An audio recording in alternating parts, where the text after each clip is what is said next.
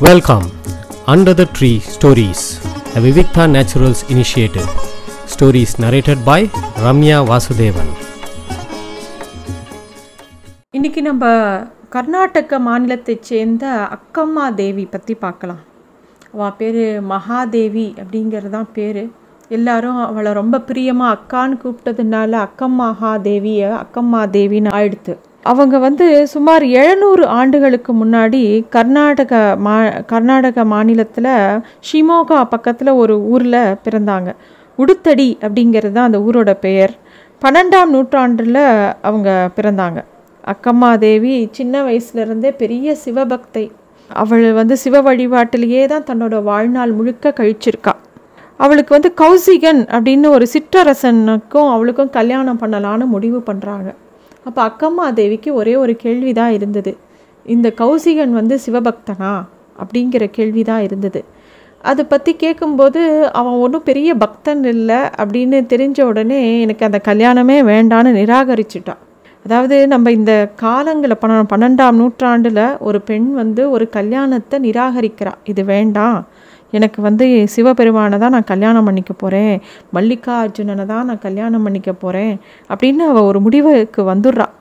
ஸ்ரீசைலத்தில் இருக்கக்கூடிய மல்லிகார்ஜுன் தான் தன்னோட வாழ்க்கை துணை அப்படின்னு மனசில் வரிச்சுன்றா அவள் அவள் மூணு விதமாக அவளோட வாழ்க்கையை பிரிக்கலாம். முதல்ல அவள் வந்து இந்த உலக சௌகரியங்கள் ஒரு சிற்றரசனையே கல்யாணம் பண்ணிக்கலான்னு சொல்லும்போது எனக்கு வேண்டாம் அப்படின்னு முதல் இதில் நிராகரிக்கிறான் இரண்டாவது தன்னோட ஆ ஆடையெல்லாம் க களைஞ்சு தூக்கி போடுறான் அதாவது உலகத்தில் இருக்கக்கூடிய விதிமுறைகள் இது எல்லாத்தையும் களைஞ்சு வெளியில் வரா. மூணாவது மல்லிகார்ஜுன் ஸ்ரீசைலத்தில் இருக்கக்கூடிய மல்லிகார்ஜுனனை தான் தன்னோட கணவன் அப்படின்னு இந்த உலகத்துக்கு சொல்லி அவனை அடையிறதே என்னோட நோக்கம் அப்படின்னு சொல்லி அந்த எல்லா தடைகளையும் மீறி வெளியில் வரா இந்த கம்மாதேவி அவள் வந்து அந்த லிங்க லிங்காயத்தில் சமா இதில் இருக்கக்கூடிய முக்கியமான பெரிய ஞானிகள் பசவண்ணா அல்லம பிரபு அவகிட்டையெல்லாம் வந்து நிறைய விவாதங்கள் பண்ணுறான் அவள் எல்லாரும் இவ்வளோ பிரியமாக அக்கான்னு கூப்பிட்டதுனால தான் இவளுக்கு அக்கம்மா தேவி அப்படிங்கிற பேரே வந்தது.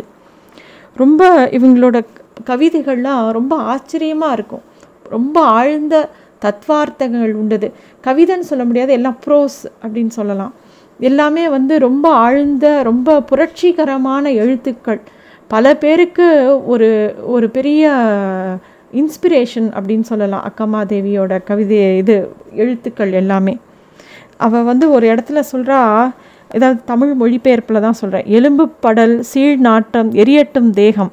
உடலை பற்றி கொண்டு பாழாகாதே இனிய மல்லிகார்ஜுனனை அறியாத அசடே அப்படின்னு சொல்கிறான் இந்த உடம்பு இந்த லௌகீகம் இந்த வாழ்க்கை இதெல்லாம் நிஜம் நம்பிட்டு நம்ம இதை ஒட்டிகிட்டே இருக்கோமே தவிர பகவான் அடையிறதுங்கிறத நோக்கி நம்ம யாருமே போகிறதில்ல அப்படின்னு சொல்லிட்டு அந்த ஒவ்வொரு கவிதைகளையும் ரொம்ப வெளிப்படையாக அவ பல சவால்கள் விடுறா எல்லாருக்கும். அந்த அதாவது ஒரு ஆண் சமூகத்துக்கே இந்த மாதிரி ஒரு பெண் கவிதை எழுதுறதே எழுத்துக்க முடியாத காலம் அது. அப்போ வந்து ரொம்ப வெளிப்படையாகவும் ரொம்ப தீவிரமாகவும் அவளோட கவிதைகள் இருக்குது அதுலேயும் அவள் முக்கியமாக மல்லிகார்ஜுனா மேலே அவளுக்கு இருந்த காதல் சிவபெருமான் மேலே இருந்த காதலை ரொம்ப அழகாக பல பல இடங்களில் சொல்கிறாள் பசி எடுத்தால் பிச்சை சோறுண்டு தாகம் எடுத்தால் ஏரி கிணறுகள் உண்டு தூக்கத்துக்கு பாழடைந்த கோயில்களும் உண்டு ஆன்ம உறவுக்கு நீ எனக்கு உண்டு அப்படிங்கிறா. அதாவது இந்த உடம்பெல்லாம் தாண்டி ஆன்ம உறவு பகவானிடத்தில் அதுதான் முக்கியம். ஆத்ம சர்ம சமர்ப்பணம்னு சில பேர் சொல்வா ஆன்ம உறவுங்கிறத இவ சொல்கிறா அதுதான் ரொம்ப முக்கியம் அப்படிங்கிறத பல இடங்களில் அவளோட கவிதைகளில் அவளோட எழுத்துக்களில் அவள் சொல்லிகிட்டே வரா. இந்த மனுஷ ஜென்மமாக எடுத்த உடனே நம்ம எல்லாரும் உடம்பால் யோசிக்க ஆரம்பிச்சிடுறோம். அந்த ஆத்மா பற்றி யோசிக்கிறதே இல்லை. அதை பற்றின நம்மளோட கவலைகள் இல்லை. நம்ம எங்கேருந்து வந்திருக்கோம் எங்கே போகணுங்கிற சிந்தை மழுங்கி போயிடுறது அப்படிங்கிறதெல்லாம் தான் இவளோட ஒரு விஷயமா இருந்திருக்கு. மனசில் அபாரமான காதலும் எழுத்தில் அபாரமான தைரியமும் சேர்ந்தது தான் அக்கம்மா தேவியோட ஆளுமை அப்படின்னு நம்ம சொல்லலாம். அக்கம்மா தேவி வந்து அவள் எழுதின கதை கவிதைகளை பார்த்துட்டு அதுக்கு அப்புறம் எழுத வந்த அத்தனை பேரும் ஒரு சமயமாவது அக்கம்மாவோட தேவியோட கவிதைகளை நினைக்காம எழுத மாட்டாளாம் க கர்நாடகத்தில். அக்காவோட தைரியம் தங்களுக்கு சாத்தியம் இல்லை அப்படின்னு நிறைய பேர் நினச்சிக்கிறான்.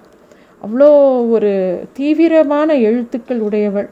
அவள் வந்து அவளோட பயணம் கர்நாடகாத்தில் அவ அவள் இருந்த இடத்துல இருந்து அவளோட பயணம் அந்த ஸ்ரீசைலத்தை நோக்கி அந்த மல்லிகா அர்ஜுனனை அடையறதுக்காக அவள் காட்டு வழியாக நடந்து போகிறாள் எந்த உடைகளும் அணியாமல் பாடிண்டே அவள் பாட்டுக்கு போகிறாள் பகவானுக்கு இப்பேற்பட்ட ஒரு பக்தியாக சிவபெருமானை எதிர்பார்க்கல. அதனால் என்ன பண்ணியிருக்கானா உடம்பு அவளோட தலைமுடியால் அவளோட உடம்பையே மறைக்கிற அளவுக்கு அவளுக்கு நிறைய தலைமுடிகளை கொடுத்தாராம். அதனால் முடிகளால் அவள் உடம்பு ஃபுல்லாக மறைக்கப்பட்டதான் ஏன்னா இந்த உலகம் ஏசும் இந்த உலகத்துக்கு புரியாத அவளோட அன்பு. அந்த மாதிரி தான் அவள் அப்படியே நடந்து போய் கடைசியாக ஸ்ரீசைலத்தில் போய் மல்லிகார்ஜுனனை அடையிறா. அந்த காட்டை தாண்டும் போது தான் அவள் வந்து மோட்சம் அடையிறா பகவானை அடையிறா.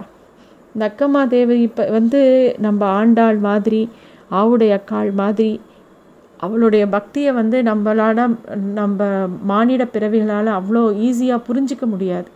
ரொம்ப ஆச்சரியமான ஒரு பக்தி அவளுக்கு. குடும்ப உறவை அப்படியே திறந்து தீவிரமான ஒரு தவத்தை நோக்கி பெறப்பட்ட பெண் அவள் அவளால் வந்து இப்படியும் ஒரு பொண்ணு இருந்தா அப்படின்னு சொல்லி நம்ம எல்லாரும் யோசிக்க வச்ச ஒரு பெண் அந்த அக்கம்மா தேவி. அவளை பற்றி நிறைய விஷயங்கள் சொல்கிறா இது வந்து இதை பற்றி இன்னும் தெரிஞ்சுக்கணுன்னா அவளை பற்றி நிறைய புஸ்தகங்களும் இருக்கு வாங்கி படிக்கலாம் நன்றி thanks for listening to stories under the tree a Vivikta Naturals initiative